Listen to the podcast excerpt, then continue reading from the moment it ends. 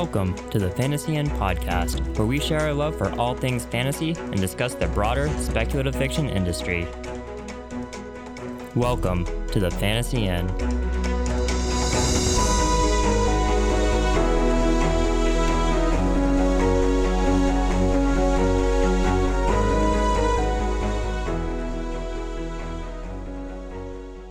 Hello, and welcome back to the Fantasy Inn podcast. Today is something a little different. I have a well known booktube star, Daniel Greene, with me. I think you've been active, Daniel, for what, a little over three and a half years now? I think so. Maybe over four. I should probably keep better track of that. Yeah, I mean, it all runs together after a while, huh? It, it does in the best way possible.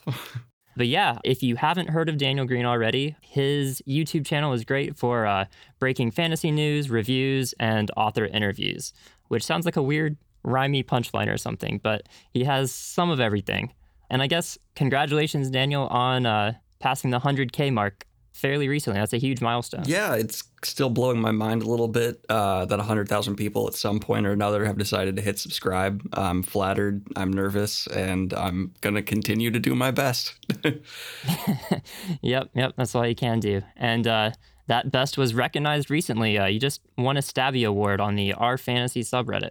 Yeah, oh man, that too blew my mind. Uh, apparently, they're actually sending me something too. I love the fantasy subreddit. I've gotten major bumps from there, and it's where I've since basically I started reading fantasy um, as an adult. I've been picking up recommendations. It's probably my favorite fantasy community online outside of my own. I have to quickly add that at the end there. Um, It's assumed. yeah, it's assumed. yeah, because they just they have such good taste, and even if someone has a dissenting opinion, usually it's as long as you're respectful in your dissenting opinion, it's met with you know an open discussion rather than all caps internet rage, which I appreciate. It's definitely uh, one of the slightly more friendly corners of the internet compared to, uh, say, the rest of Reddit. yeah, But yeah, yeah, I feel you on that. That's actually kind of where I started reading again as an adult too. Uh, found the R Fantasy subreddit. I think, whew, man, it's been five years now. Picked up Mistborn by Brandon Sanderson and haven't looked back. yeah, they are some of the biggest Brandon Sanderson peddlers out there. It's funny. There's always people who are asking like. Aside from Brandon Sanderson, what does this subreddit recommend? Because it's brought up there so much. And now they're having like this anti Sanderson, not like hating on him, but they're just trying to be like, okay, what else can we talk about here and promote? I've seen a lot of those threads where it's like, oh, we need to talk about Joe Abercrombie and Mark Lawrence and Brent Weeks and all these other people who are doing just as incredible things. Yeah, yeah, and uh, even more authors too, because most of those authors are pretty well loved too. I think all of them are in the top 50 or so on their site. So Probably, yeah. And then, yeah, they do a pretty decent job, I'd say, of helping promote indie authors. I mean, it's how I found out about uh, Sword of Kaigen, which I hope I'm saying right now. Apparently, I said it wrong in my I, review. I could not tell you. uh, Rage of Dragons as well. Um, but I mean, even people who are bigger fantasy authors can fly under radars. I mean, I wasn't aware of Mark Lawrence until the subreddit brought it to my attention. And it's just, you know, I'm knowledgeable in the genre. It's just one of these things where there's so many authors now. It's hard to even keep track of all the successful ones. It really is. I, I mean, no time is that more obvious than when I try to do like a top 10 or a top 20 list and it's it's a struggle. Like I have to just like find arbitrary criteria to knock some off just because there's so many to choose from. Yeah. Yeah, and it's hard to weight those lists properly because it's like, okay, do I only do one entry per author? Okay, then then I have to pick the best of this author. That's going to make all of his fans mad. Uh, you know, it becomes difficult to put anything like that together. Um, I don't know. I've really struggled. I can feel you there because I've really struggled with any of my top ten lists. I mean, the comment sections on them are always just pointing out things that I absolutely should have included or not included. I mean, a, a fundamental law of the internet is anytime a list is made, at least one of the first five comments is, why isn't this on there? Yeah.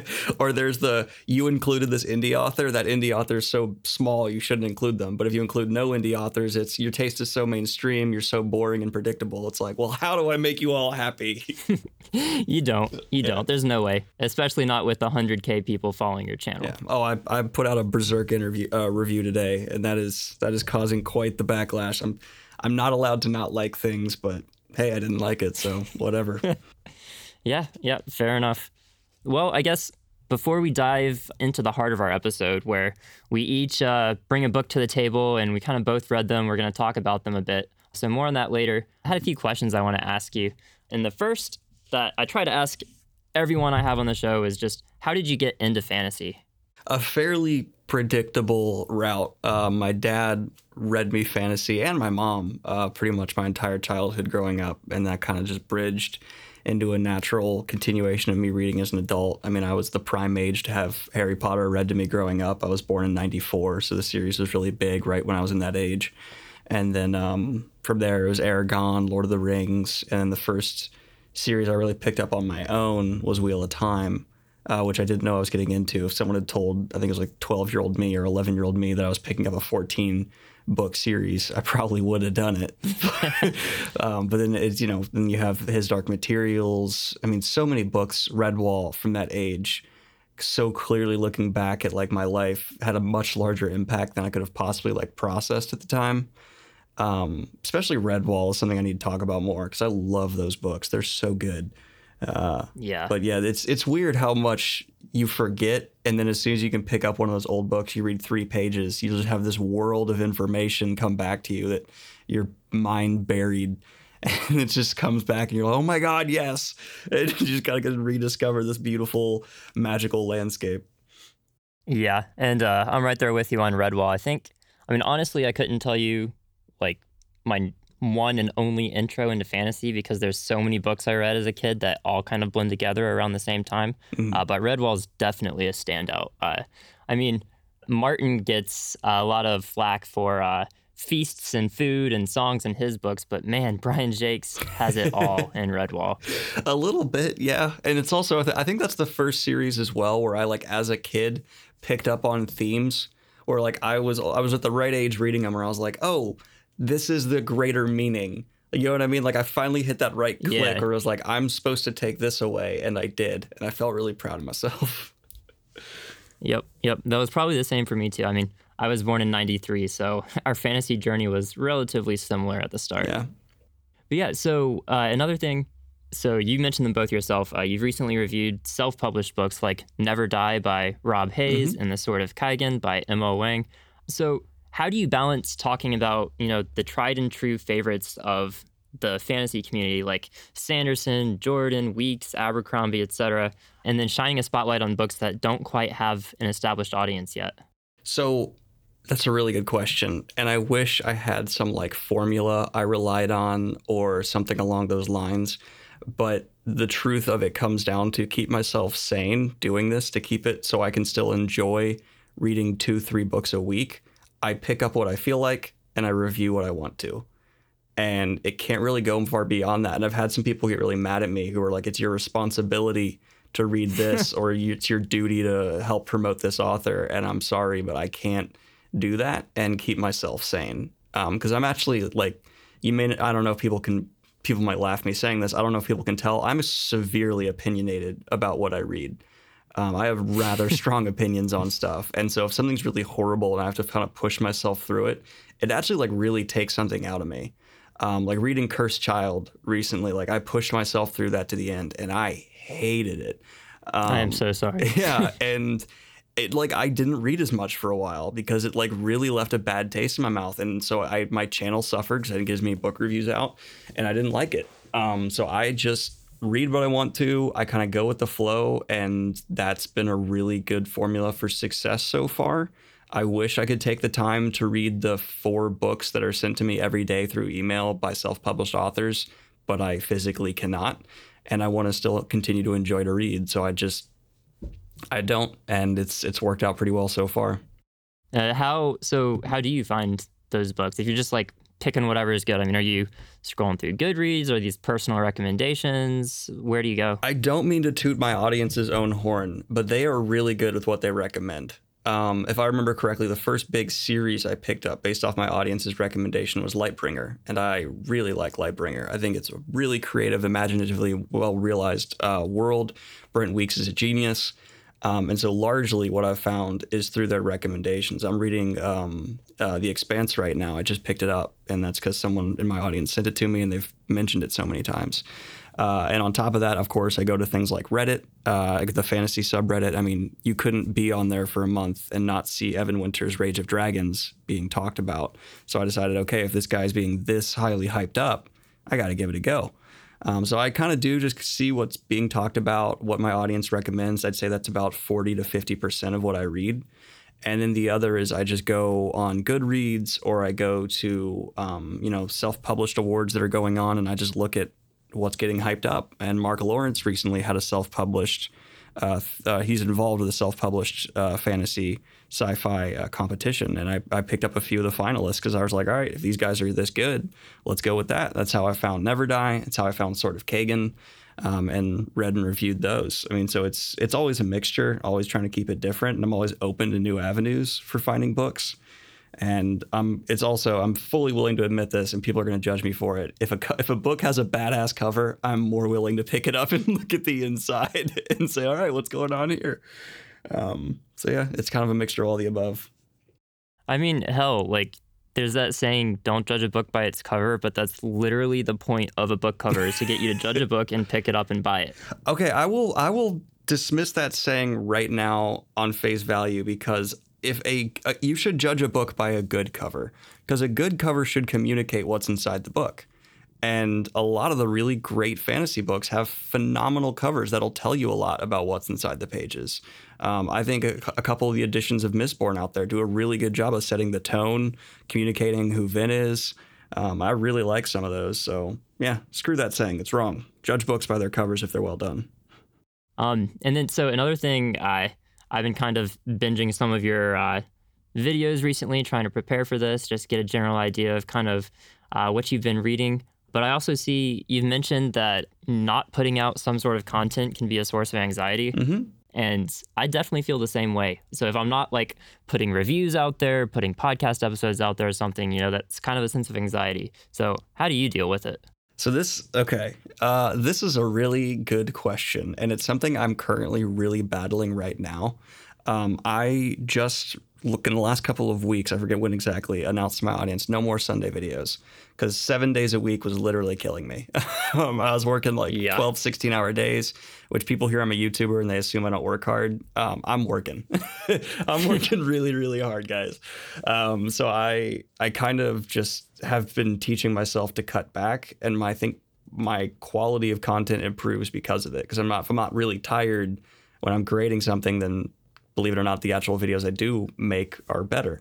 Um, so telling myself it's going to be okay and looking at the analytics, which will then turn around and be like, yeah, this is fine. You're doing okay not having content. Um, and YouTube, especially, I think, is actually starting to reward creators for maybe taking a step back. Because um, if you post a video and don't post one the next day or the next day, it'll just take your last post and continue to promote it a bit more. So it'll even give you a little bit of like a yeah, you can you can take a day off. That's all right uh, which I appreciate.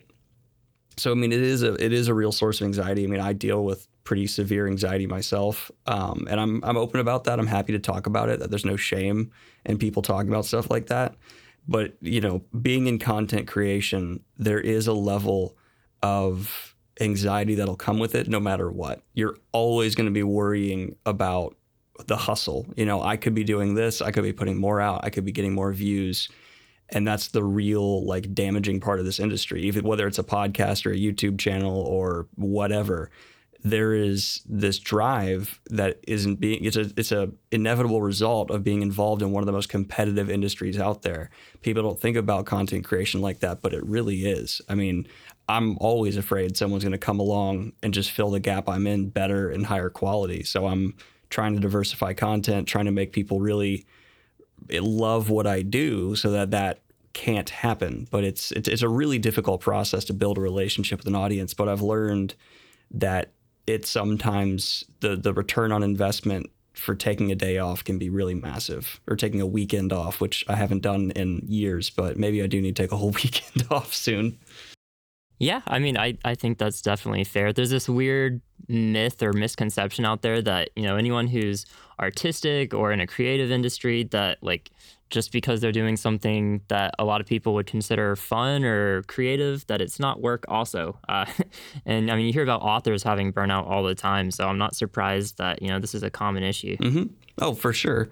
I mean, and there's, so this, here's the thing I've been trying, I've learned to communicate effectively recently to people. So imagine you work at a job where every minute you put into it will increase the chances of your success and increase your monetary uh, payback expect like much much more so. Every minute you put in you directly get more money back. And there's never any off clock. It's going to have that forever. And a lot of people have never experienced that because they work a typical nine to five with a boss and they clear into the workday. You're done at five. Content creation doesn't have that you're not done at five. You're just going to be emails. There's going to be new comments. There's going to be some person mentioning you on Twitter who maybe could help you. You're always worried about it. And the real struggle is to just try and find a way to not care. Give yourself a few hours every day where you don't care. No matter what's going on, this is your time. Relax. Um, and it's it's something that you know is there's all kinds of studies going on in psychology right now about content creators because they're trying to figure out what the like ramifications of this work life where yeah you're not in a coal mine or you're not in a cubicle but your your work becomes essentially a 24 hour while you're conscious you could have something happen that you need to respond to uh, lifestyle. And it's pretty pretty intense. It's obviously not the hardest job but it's one that has unknown ramifications is how i'll put it yep. as of right now. Yeah it's just more reason why I hate the saying that it's like find the job you love and you'll never work a day in your life. Nope. That is bullshit. and to any content creator who's listening to this, have hobbies outside of your content. I made a pretty interesting choice to make my biggest hobby, fantasy, my content. So then I kind of, after I made this my full time job, realized I didn't have a hobby that wasn't my job and I had to find a new one. And so now I'm doing things that I will never talk about, never put on the channel because I need those to just be away from that spotlight. I need them to just be like, I can be bad at this, I can put it down and quit, and there's no greater stakes. That's an important thing yep. as well. Yep, yep, absolutely. Well, it's been a bit, so let's actually dive into the meat of this episode and talk about books. Because, I mean, we both love talking about books, let's be honest. Yes. So, first up, is pick Daniel Kings of the Wyld by Nicholas Eames. So to start us off, why did you choose this book? So I have I put out my review of this book and then like I realized okay everyone loves this book everyone's been aware of it I'm behind the curve and I haven't really had a lot of people to talk about with it so I was like I need a fantasy nerd I could talk about this book with in like in some kind of in person context because everyone I bring it up to is like oh yeah that book was big a while ago and I'm like well let's talk now um, yep, so I'm yep. forcing you to be that person for me and talk about hey, how down. fun Kings of the Wyld is because it's such a fun read. Yeah, it, it really is fun. And I know, I think at the time I was seeing a bunch of reviewers say, like, make fantasy fun again, which, uh, interesting slogans aside, uh, I think it really does that. Because, uh, you know, it's not like the content itself is not earth shatteringly original. Nope. Right? It's it's more the tone and how that's conveyed. Exactly. I think what Nicholas Eames did masterfully here is its parody in the most respectful way possible. He clearly loves fantasy. He clearly is incredibly knowledgeable in it, but he's also poking fun at it. He's making fun of the tropes. He's taking it in a new direction tonally in a lot of ways, while still having an emotional weight to it, still having characters you really connect with because it's not all jokes. It's this interesting, I think, I've never I have never seen a fantasy parody outside of like Monty Python and the Holy Grail done this well. Um, I think it's fantastic. I agree. It's very very good and very very fun. Um, and part of it, I don't know. For me, uh, in addition to the humor, I just don't see older protagonists all that often, mm-hmm. uh, especially where they're dealing with like one just the physicality of aging and two like the ramifications of what they've done in the past. Like you're not getting the grand quest originally necessarily. You're getting the people going back on tour, to use the band analogy, after they've already had grand adventures when they were younger. Mm-hmm. It does have that feeling of like ACDC's back together again. They're not in their prime, but they're touring Europe, yeah. uh, and it's it has like such a nice heart to it as well because of how much these characters care about each other. Um, you know, they, they they, they it's funny like they've already developed these characters ha- they're at they're you know they're in their later life. They've developed. They're not having these huge revolutionary changes to them. But instead of this development, it almost feels like we're watching these characters really realize who they are already. There's a lot of these moments of like, especially the main protagonist dealing with, Am I this monster? Okay, I'm not. I've had this life with my wife, but I kind of am afraid that this monster is really going to reawaken in me as we go on this journey. And there are moments where he, you know, gets gory, gets barbaric, gets in like rage states and that makes him scared. And his internal thought process while that's happening is really like interesting to see with this older character. And as you said it's rare to even see older characters let alone handled with that level of tact because there is some form of ageism in fantasy where older characters don't take the center stage light whether it's because of practical stories when you're telling a grand fantasy epic or you know what have you there's some reason there's this discrimination against someone over i'd say 25 even uh, being your main protagonist.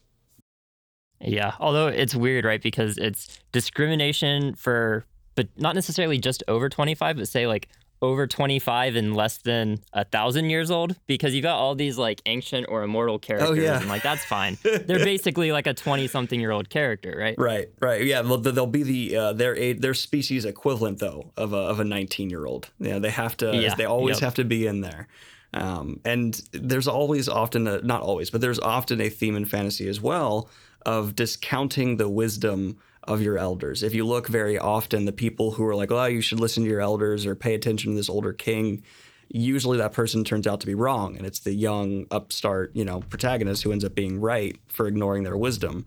Where Kings of the Wyld is very much so in the other direction, where these younger bands are going out and trying to get, you know, their their reputations going and in reality, their lack of wisdom is their downfall throughout the story. You know, that's where their foolishness getting them nose broken and wrists break broken as well. Um, I like kind of seeing that for once go the other way, where it's like, okay, the wisdom of our characters because they're more experienced really shines through. And mentioning the other bands too, it is interesting like how far the music analogy goes mm-hmm. because they are they're not just, you know, taking the play of the words mercenary band and like being, oh, well, what if they were, you know, kind of like band bands and music? Uh, they're like actually having almost like concerts or battle of the bands yeah. uh, where they like just perform in front of an audience and they're like tame monsters on leashes and everything. And it's like not really a real fight. Yeah. Yeah, there, yeah. There's definitely the the old. Uh, you know, we used to really do it. Your your fights aren't the real fights. Our fights were the real fights. um, yeah. Kind of going on, which in, in Kings of the Wyld is true. I mean, the, the older bands were the ones who were really going into the wild and being, you know, all the the real fights. So I guess there it doesn't hold up because new music is actual music. I'm not, I'm gonna go ahead and squash that down. Um, but uh, one of my uh, favorite moments of the entire series, though, was. Um, so th- there's this really uh, wonderful scene. Or, or, do we do spoilers here? Is that okay if I get into more specific stuff, or is that something you avoid uh, typically? I I'd say spoilers are fine. Just level of spoilers where it's not going to say ruin the story for someone that we're trying to talk into reading Kings of the Wyld. Of course. Um, so there's a lighthearted tone throughout this book, and this is not a spoiler in sense of like I'm going to ruin the story for you. I promise. Yeah, um, yeah. But there's this lighthearted tone, and even during fights, there can be like the more comical fights. But I'll just say Nicholas Eames though does take the time to show the brutality of injuries and how debilitating the stuff will be, and how an older body can really struggle with that stuff. You know, there's the older characters who are not in their prime and you know a couple of our characters get injured and there's the time taken to show like this is a big deal. Like they might die um, out in the wild because of this injury. And so well yes you can have your fun you can have your fights there are ramifications for your actions. And i think it's way more damaging you know our society doesn't like showing boobs. They think that's wrong but we'll show someone with a machine gun shooting a thousand times and there'll be no blood. I think that's really bad. If you if you have a gun going off you should show the ramifications. You should show the blood. You should show the injury. That teaches people that there's ramifications for you know violence. Um, so i like that there was definitely the moments of oh this is a big deal. My body is broken um, now, granted, it's a fantasy story and there's ways around that, but there's definitely at least those moments of this person is injured.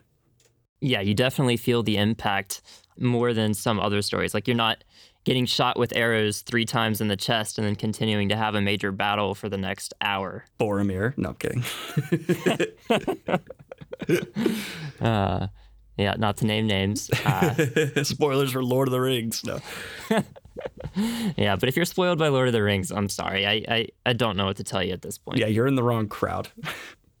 so yeah, I mean, I, I just think there's a lot of kind of individual things that feel fresh and new for the background of Kings of the Wyld not being the most original. Yeah. And I I'm here for that, right? Like I I like that because I think that you know there's no such thing necessarily as an entirely new story. I mean, there's only so many tropes you can use, only so many character archetypes, only so many plot twists you can dream up. Uh, it's really just all in the execution, and mm-hmm. I think that Eames has fantastic execution in this book. You see, you see people right in that same vein of what you're saying. They're constantly comparing this book to a D and D campaign. They're saying it reads like friends playing D and D, and I don't think he maybe was going for that vibe, but the the reason people keep saying that is because he's actually having just so much fun with his characters.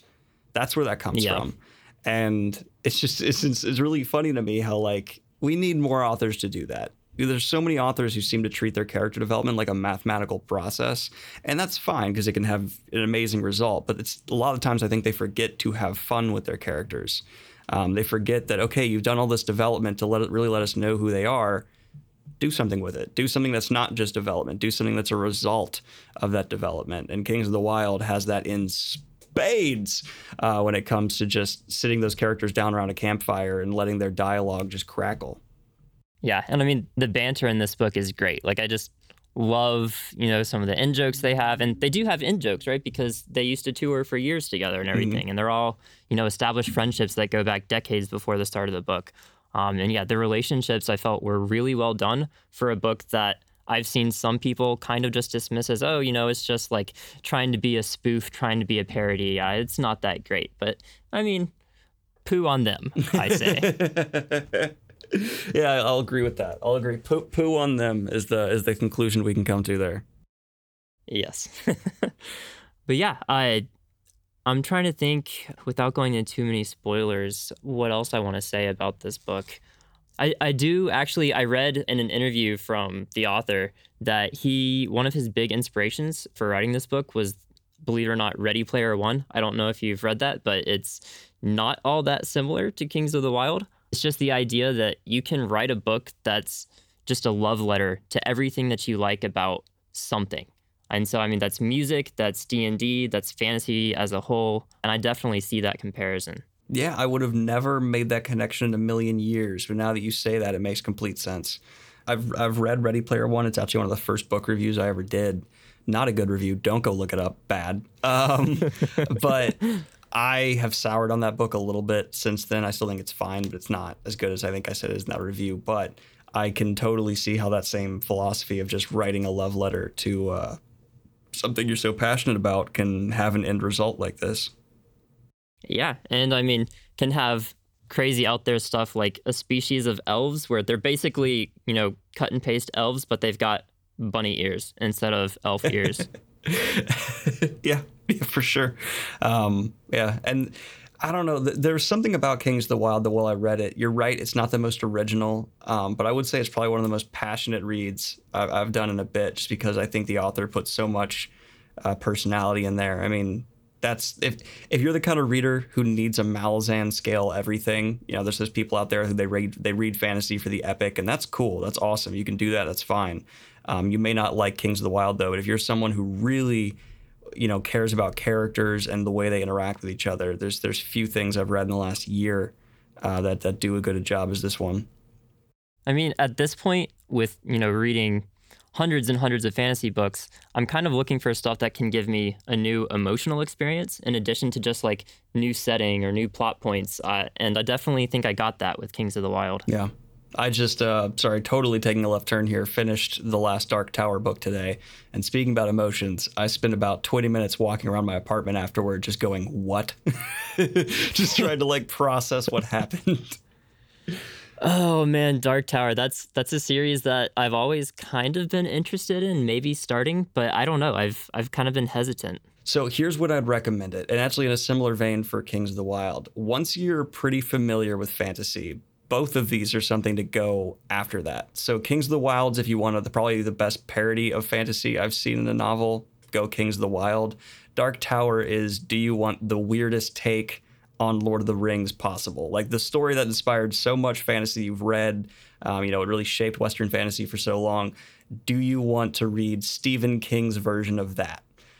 Then you should go Dark Tower. If you're craving just a wild, weird, bodily fluid focused uh, adventure through the Stephen King multiverse, then go Dark Tower because it's I I loved it, but I can very much so see how it's not going to be for everybody. Yeah, I think the only two opinions I've had are that that I've heard are one, it's completely over overrated, not worth your time, and then also that it's like one of the most amazing series that the person has ever read in their life. Yeah, and I think you need to find out if you're a King fan before you start it. Because if you're, I can't imagine picking this book up without having read a lot of Stephen King or series up before, without having read a lot of Stephen King before it. Because he's referencing his own material. There's like a whole background lore. I don't know if you know this, but Stephen King essentially has been building a multiverse since the beginning of his career. Like yeah. all of his stuff's yep. connected. And you need to have read, just off the top of my head, Salem's Lot, The Stand, uh, It for a couple references. Like you need to be in Stephen King. So just being someone who's like, I like Lord of the Rings. Let me pick up Dark Tower. Oh, that's going to be a rough ride um, with maybe a lot of pauses to read other stuff.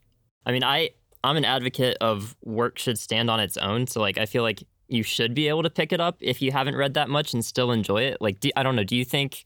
I mean, you sound like you're familiar with King's work, so you didn't have this experience maybe. But do you think that someone could pick it up and still enjoy it, or do you have to have read a bunch of his other stuff? It'll depend person to person. It's a good question. Um, I think you definitely could still enjoy it, but there's gonna be a lot of moments where you're left scratching your head.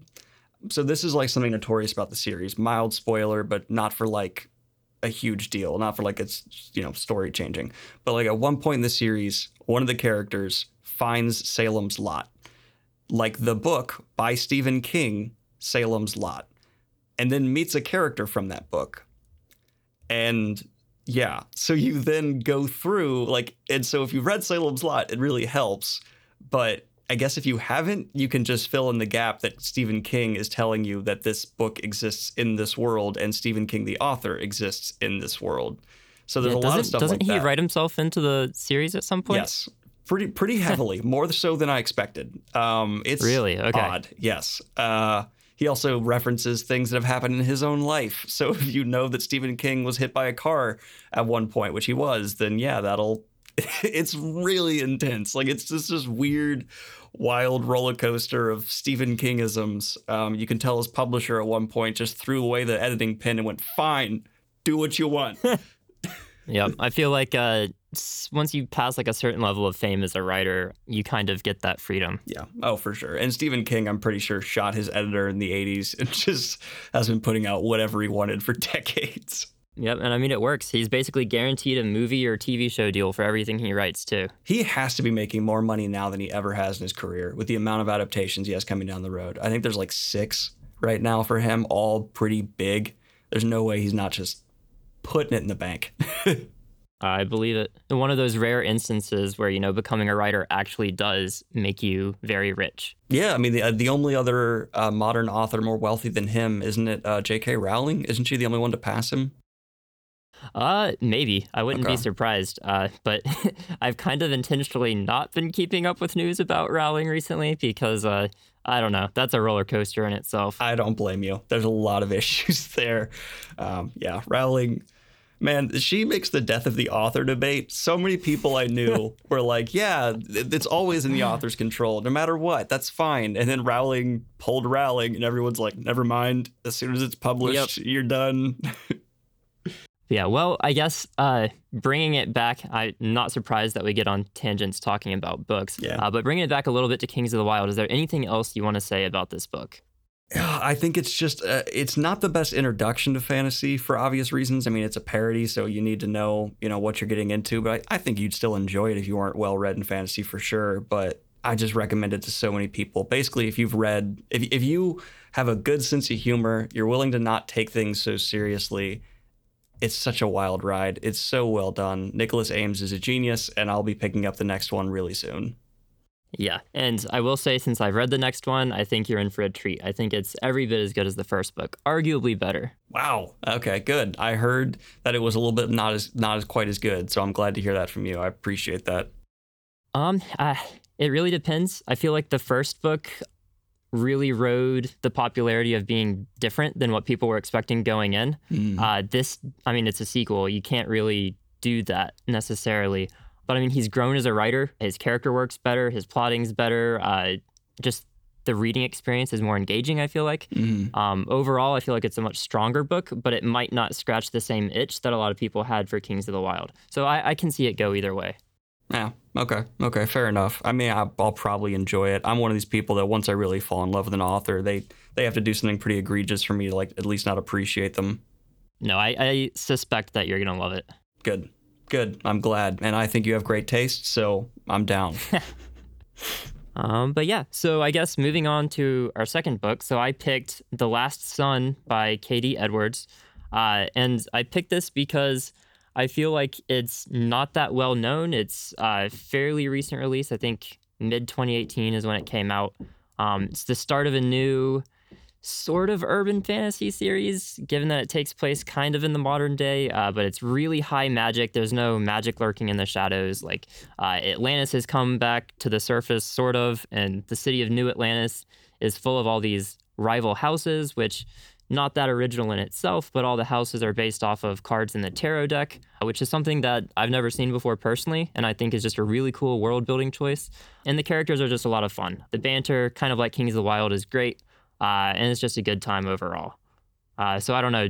What did you think, Daniel? I was really surprised by how uh, I so urban fantasy has a reputation for having minimal magic, and this Yep. really rallied against that. I mean, there was a God, it's so overused to say this, but Sanderson-esque level of time devoted to talking about the magic in these books, uh, which I appreciated because I think urban fantasy needs to stand up and start having some, you know, Lightbringer scale magic systems incorporated in where it's well developed, integral to the story. Um, don't get me wrong, I love Dresden Files, but it's just reliant on having a okay, this is magic magic system where I want you know urban fantasy to break away from that stereotype of how it's supposed to function. So I really appreciated that part of it. Uh, the characters were a lot of fun, um, and I, I think my one complaint would be with the villains a bit, but we'll get into that later on. Yeah, overall, I think it was just a really fun ride uh, from beginning to end, and I'm curious about the rest of the series at this point. I mean, if you got me hooked enough to go, okay, I want to know the next one, then you've done a good job. Yeah. So uh, would you say you're at that point with this series? Yeah, I'll, I will be curious for the next one. Yeah, and I know uh, the second book came out recently, a couple months ago. Okay, so it's Uh, and Good. I have not, I have not read it yet. It's called The Hanged Man, and so I guess first up, the cover is even better than the first book's cover, which I felt was already really cool looking. But I have heard nothing but amazing things about the sequel, which I won't get too much into because I haven't read it and that's not what this is about. But the consensus is it's a huge leap in quality from the first book, which I already thought was very good. Yeah, yeah. The, I, I'm surprised to hear that because I thought the first book was a perfectly good, you know, nothing weak in terms of like, oh, this author needs to go, you know, hit the punching bag and work on this aspect of their writing. Uh, so that's uh, really encouraging to hear. Well, I, I guess so. We both love magic systems, and that's kind of already come up. So, magic in this book, there's, I guess, various types of it, but the main one that we see is like in the form of sigils, Mhm. which can be charged up and stored with different types of magical energy, and then you can call out that magic later. I really liked the fact that uh, it shows you having to consciously prepare for upcoming battles, and it's almost kind of like I hesitate to say this because it's really not the best comparison, like a lit RPG where you've got hard, almost game like rules where you know, okay, like you have six sigils, you've got six spells essentially. Like you can't exceed that. You can't pull something out of your ass at the last moment. Yeah. It's not the most like radically original magic system, uh, but I thought it was used to pretty good effect. Yeah, it's more about the utilization, and it was very true to its own rules, which I appreciated. I think the comparison to a lit RPG is perfectly valid. I mean, it, it did function in that almost game mechanic sense. Um, and you know, people often complain that there's not enough cost to the magic systems. Well, this is almost like a economy sense, where it's like, okay, you need to pay the price of using that sigil, and then you're done.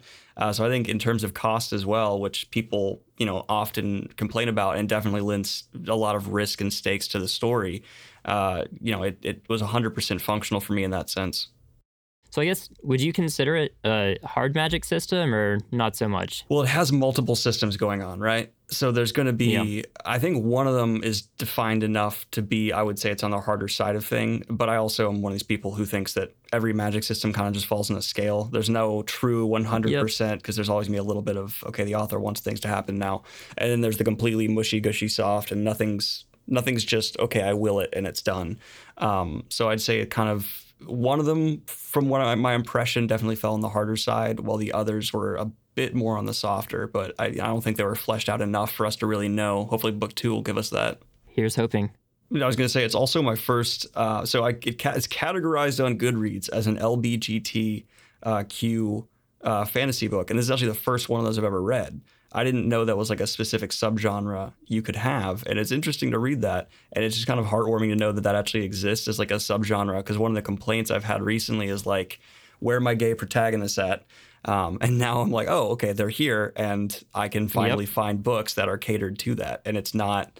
Um, you know, being handled by someone who's going to mess it up and have it delivered in a horrifically clunky way. And it actually was handled quite nicely, I felt like, throughout the entire storyline part of that's his skill as a writer. I think also part of that is the author himself is a member of the LGBTQ community. Mm-hmm. Uh, so it has that own voices vibe going for it as well.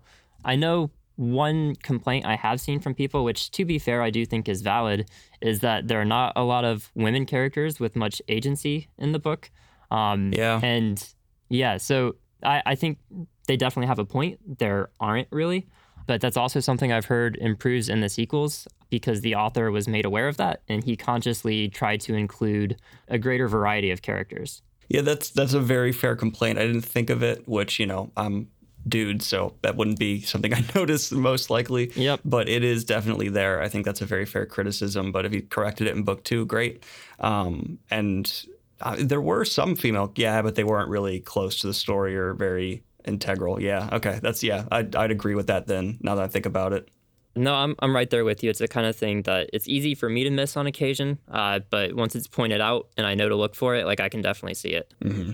Well, you did say you had a couple criticisms about the villains. Uh, so, what are your thoughts on that? So for me, okay, so oh boy, spoilers. Um, having the type of villain we have here, where they do something are involved in something that's so grotesque and horrific towards one of the protagonists. Um, I, for me, it was just like, oh, I hate this person so, so much, and they so gotta die.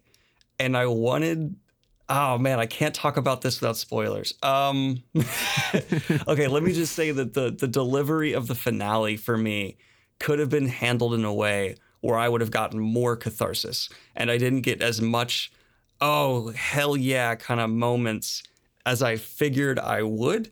And in fact, it's like that's part of the reasons why I'm curious for book two now, because there were certain things tied with our protagonist and our villain that now I'm like, okay, I need more resolution with this for book two. So maybe it's not even necessarily a criticism. It's part of the reason I want to go looking for the next one. I'm sure the author's glad to hear that.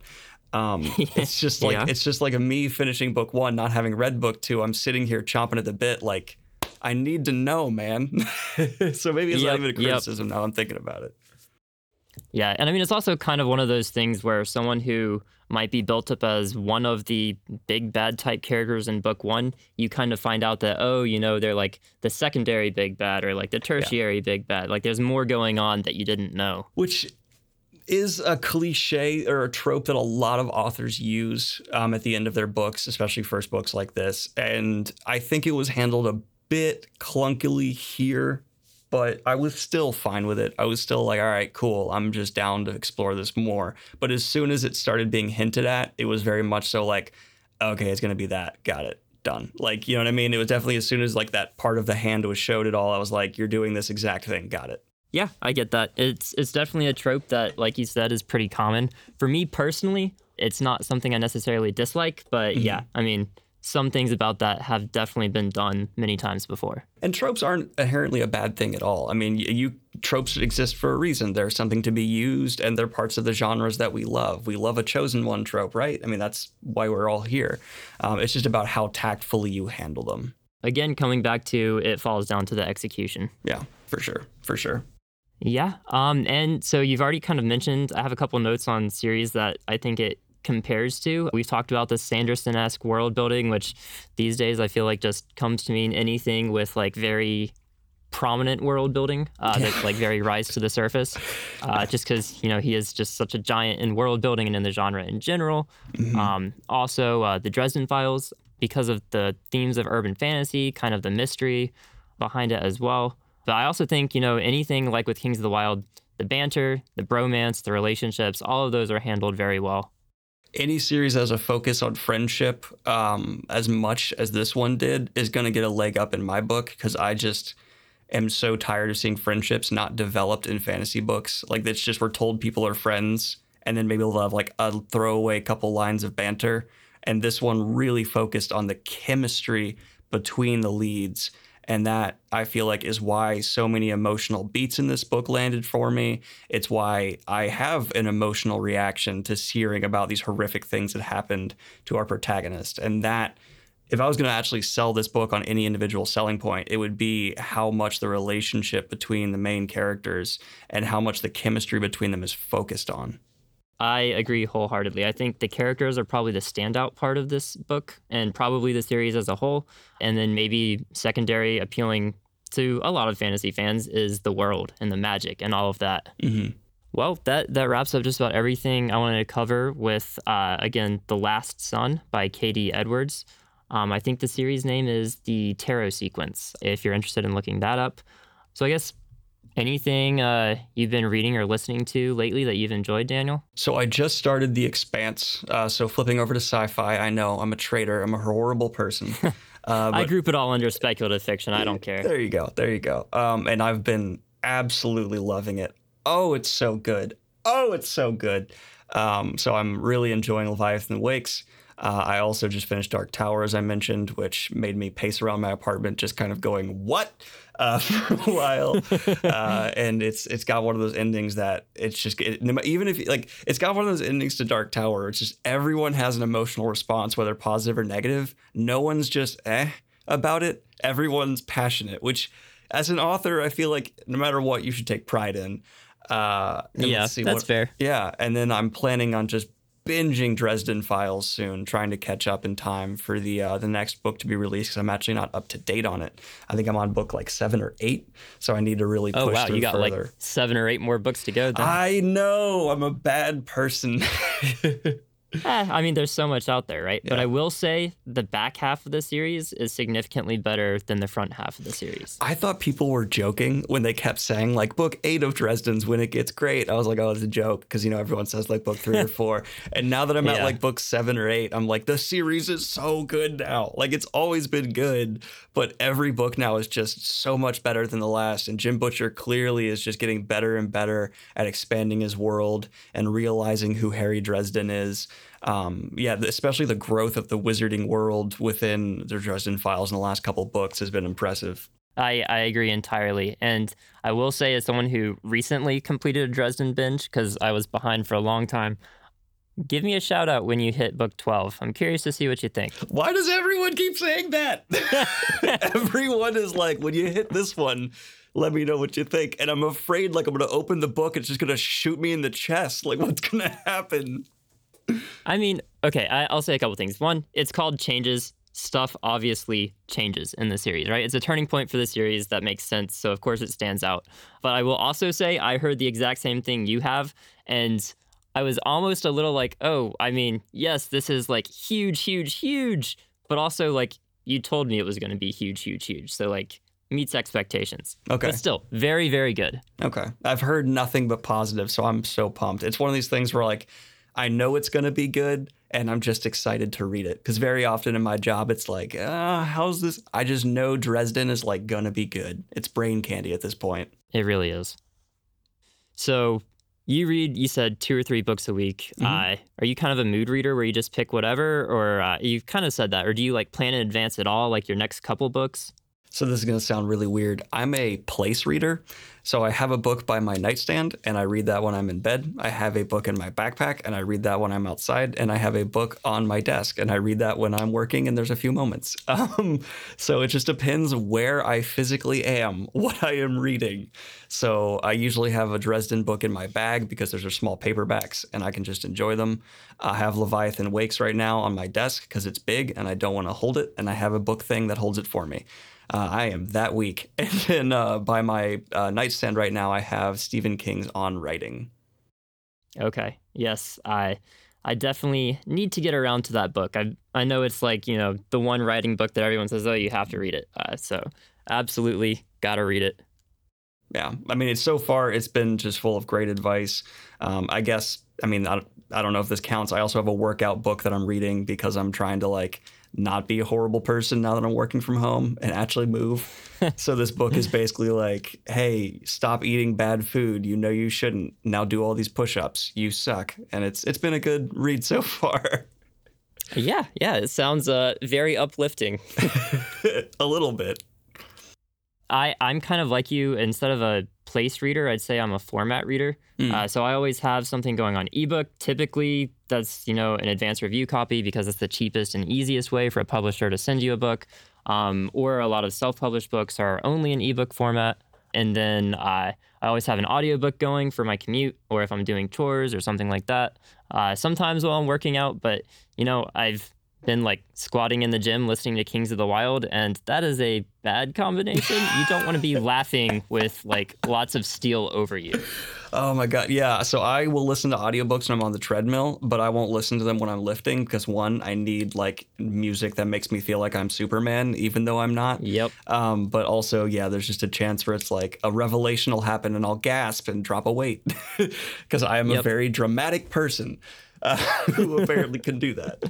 Yeah, I also say uh, when you're in public, sometimes uh, you make weird faces at people, and you get weird faces made back at you when you're listening to something. Yeah. Oh, okay. So, if you don't mind story time, I was on the metro listening to a Dresden book a while ago, and it made me laugh out loud. And I had like uh, headphones in that are wireless and a hoodie on, and so no one could see them.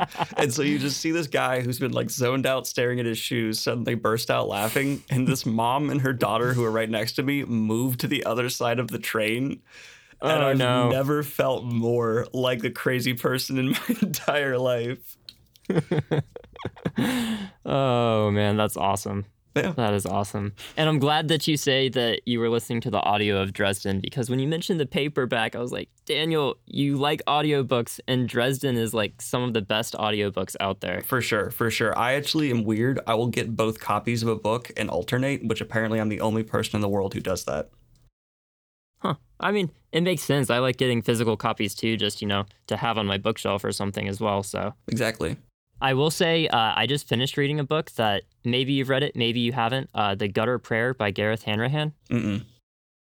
Okay. Have you heard about it at all? No, never even heard of it. Okay. I think it is right up your alley. It's the same publisher that did Kings of the Wyld. I mean, that's the extent of the comparison. it's not like Kings of the Wyld at all. Uh, but man, if you like crazy world building, like within the first two pages, you get the viewpoint of a sentient bell. You have a uh, character with a stone disease. He's slowly turning to stone. He can't stop moving, or his entire body will become stone and he'll be locked into his own body and suffocate. You've got a character who is a ghoul from the underground of the city and is constantly fighting against his ghoul instincts to just like kill people and eat flesh and go like full ghoul. Uh, and it's just super, super interesting. Uh, the guy actually wrote RPG games, so like he's really big into like in-depth, coherent world building. So check it out if you're interested in that. Okay, that sounds interesting for sure. I'll I'll add it to my 300 plus book TBR. Um, yeah, yep. I know that feeling. yeah, Well, actually, I have one more thing I want to ask you. sure. So, if you enjoy audiobooks, have you listened to any audio dramas? No, I've had a lot of people recommend them to me, um, and I, I need to check them out, but I haven't given them a go yet. Gotcha. Yeah, I mean there's there's so much amazing that's out there and I always think it's interesting that people can love audiobooks but refuse to listen to audio dramas. Uh, not throwing my co-bloggers under the bus or anything. Uh, but yeah, I mean there's there's a lot of great stuff out there. That's so there's the, there's two new formats, right? Well, no, audio dramas have been around for a while, but there's this other thing uh, taking off where you have a full cast with like sound effects. What's that called? Uh, so I do know I you might be thinking of there's a particular company called uh, graphic audio. Yeah, yeah, Is that the graphic audio. A lot of people have been telling me I need to give those a go. Okay, controversial opinion from me because I think I'm in the minority on this. I can't do graphic audio. Uh, it's too much going on. I I listen to part of The Way of Kings, and there's swords clanging, there's an epic soundtrack, there's people shouting in the background, and you're expected to pay attention to everything on top of that. See, I think I'll have the same opinion as you. I'm just really curious.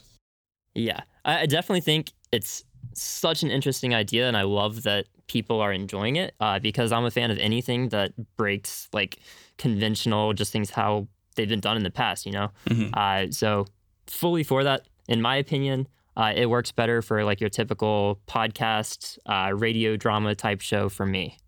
Okay. Okay. Yeah, I, I I could see that. See, I used to listen to like detective noirs on the radio where you have like the guy with the like shoes and a floorboard making the sound effect. Like I used to love those. Oh, yeah. Um, but I think they would be a bit too much for me now if I'm going to be honest. I mean, I, I will say that type of thing compared to where audio drama is now is like comparing uh, pre Lord of the Rings books to like the current state of the fantasy genre. Like it's it's yeah. evolved a lot. Oh, I'm sure. I'm sure. I, I'm just saying that's my frame of reference for having sound Yeah. effects in an audio book. So, yeah, I'm sure it's quite different. Well, uh, that about wraps everything I had planned. Uh, is there anything else you want to talk about before we go? What are you currently reading? You can't just grill me and then not talk about what you're reading. Oh man. Uh, so right now I'm reading uh, a review copy for Harrow the Ninth by Tamsyn Muir. I really hope that's how you say her name because I don't think I've ever actually heard it said out loud. Uh, are you familiar with the author or the series at all? Mm-mm. Okay, so last September, I could be wrong. I think September 2019, Gideon the Ninth released, and it's billed as Necromancers in Space. Uh, it kind of has the setup of like Hunger Games or Red Rising or any kind of thing where you gather all of these elite people together and they have some sort of competition. In this case, it's all of these like elite necromancers and their uh, sword wielding cavalier warriors uh, gather on the prime planet and they are trying to become this elite form of necromancer that can support the undying immortal god emperor uh, it's really cool crazy world building uh, if you like Sanderson magic systems, again, coming back to Sanderson, uh, I've never seen necromancy done like this. I will say uh, Sanderson could probably learn a thing or two from Tamsyn Muir's magic, which is saying a ton. And then also just, you know, the characters are incredible. It's a little bit hit or miss, I'll say, for the main character because, at least in the first book, very snarky, very kind of irreverent, um, and like lots of humor, like dark humor. And that can be hit or miss for people. So if you like that, you'll love it. If you don't like that, it might be a bit of a grading book for you. Uh, but overall, incredible, incredible series. And I think the second book might be even better. I'm only about 40% in, so it's hard to say for sure. But goddamn, it's an incredible series. And I think it's rightfully been making waves. Good, good. I'm glad to hear that. Sounds awesome. Yeah. Anything as soon as you say necromancers in space, my my nerd my nerd radar just goes, hmm. Okay. Oh, I mean, it's it's even better, right? Because it's necromancers broken down into spirit mages, into flesh mages, into bone mages, uh, into blood mages, into all sorts of things. So, I mean, if you want to see someone like extend their arm bones into a sword blade and then like pull the blood out of your body and summon a soul from beyond the grave all at the same time, like you know, this is the book for you. That's hot. It's like there's always so much fantasy geeking I can do, guys. yeah, really. That's oh man. Okay. That's that's that's something I'm gonna have to pay attention to for sure. Yeah, absolutely. And yeah, I mean, it's structurally really cool too. It's part mystery, it's part gothic horror, it's part uh, kind of that Hunger Games Red Rising competition. Uh, it's part epic fantasy just set in space. Uh, and there's some like behind the scenes world building stuff that the more you learn about it, the more you're like, holy shit, how has this never been done before? Because this is just too cool. Hmm. Well, yeah, anyone who's willing to do that kind of ambitious stuff and then manage to get published, I have respect for because I know, you know, it's hard to do that. Or if they're self-published, even more respect. So that's that's cool to hear that someone's out there doing that right now. It's something that's necromancers in space uh, which is a great tagline. I mean, that's why I picked up the first book to begin with. I mean, I don't blame you. it's, I yep. would probably pick that up as well, either because you know that's going to be one of those things where it's either fantastic or it's horrible. And it's cool to hear that it's landing in the more fantastic area. Absolutely. And then uh, I guess recently I also just finished an audiobook for Empire of Sand by Tasha Suri. Have you heard of it? Yes, that one I've heard of. Okay. I I mean, you might be a little bit familiar with it, but a quick overview for anyone listening who's not is really cool, kind of epic fantasy. It stands on its own. It is part of, I believe, a trilogy, but it's more of one of those series where the world itself is the trilogy, and that's the continuing thread. You've got different characters starring in each book. Uh, first one's a great start. It's based, like, the magic system is based on dance. Uh, it's entirely based in, like, Indian mythology. Uh, and I don't know, it's just really cool. Really well done, very strong debut also by the same publisher that does Kings of the Wyld. So they're they're putting out consistently phenomenal content, is what you're saying, and you're, you're telling me they're, they, are they your are. favorite publisher. I mean, uh, probably. If if I could be a page shill for anyone, I'd be a page shill for Orbit. I mean, they did Lightbringer as well, right? They do Abercrombie's The First Law. They did N.K. Jemisin's The Broken Earth. Like they've done so much. Yeah. Oh man, both of those. I, I can talk about Abercrombie for another hour. I've I love that man's work so much. yep. And from what I've gathered uh, from your fans, your favorites are the standalones, right? Oh my God. I have not read the standalones yet. They are on my TBR. Yes, I have only read the First Law trilogy and then uh, his newest one, which is called A Little Hatred. Well, all the standalones are better than uh, the original trilogy, I'm in my aware. opinion. Everyone has told me. oh, I don't know. I feel like it's kind of a running joke at this point. You should continue that streak as long as you can. yeah, yeah. I need to. I'll pick them up sooner rather than later. I promise. I promise you and everyone listening. Oh, uh, yep. Uh, well, uh, I guess to wrap things up, you know, Kings of the Wyld and The Last Sun are both incredibly, incredibly fun books. Uh, there's a lot of great and original stuff going on in them. They're not perfect, they won't be for everyone, but man, I had a great time with both of them. Uh, it sounds like you're kind of on the same page with some of that. Yeah, yeah, I completely agree. Yep. And uh, so thanks again, Daniel, for coming on. Uh, it's been a pleasure to have you on the podcast. Pleasure to be here. I'm a fan. I had a great time talking books with Daniel Greene.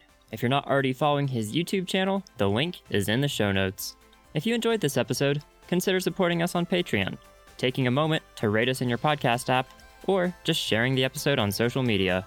As always, you can find us online at thefantasyinn.com and on Twitter and Instagram at thefantasyinn. Or just hang out with us on our Discord server, which you can find through our blog or in the show notes. That's all for this week. Thanks for listening.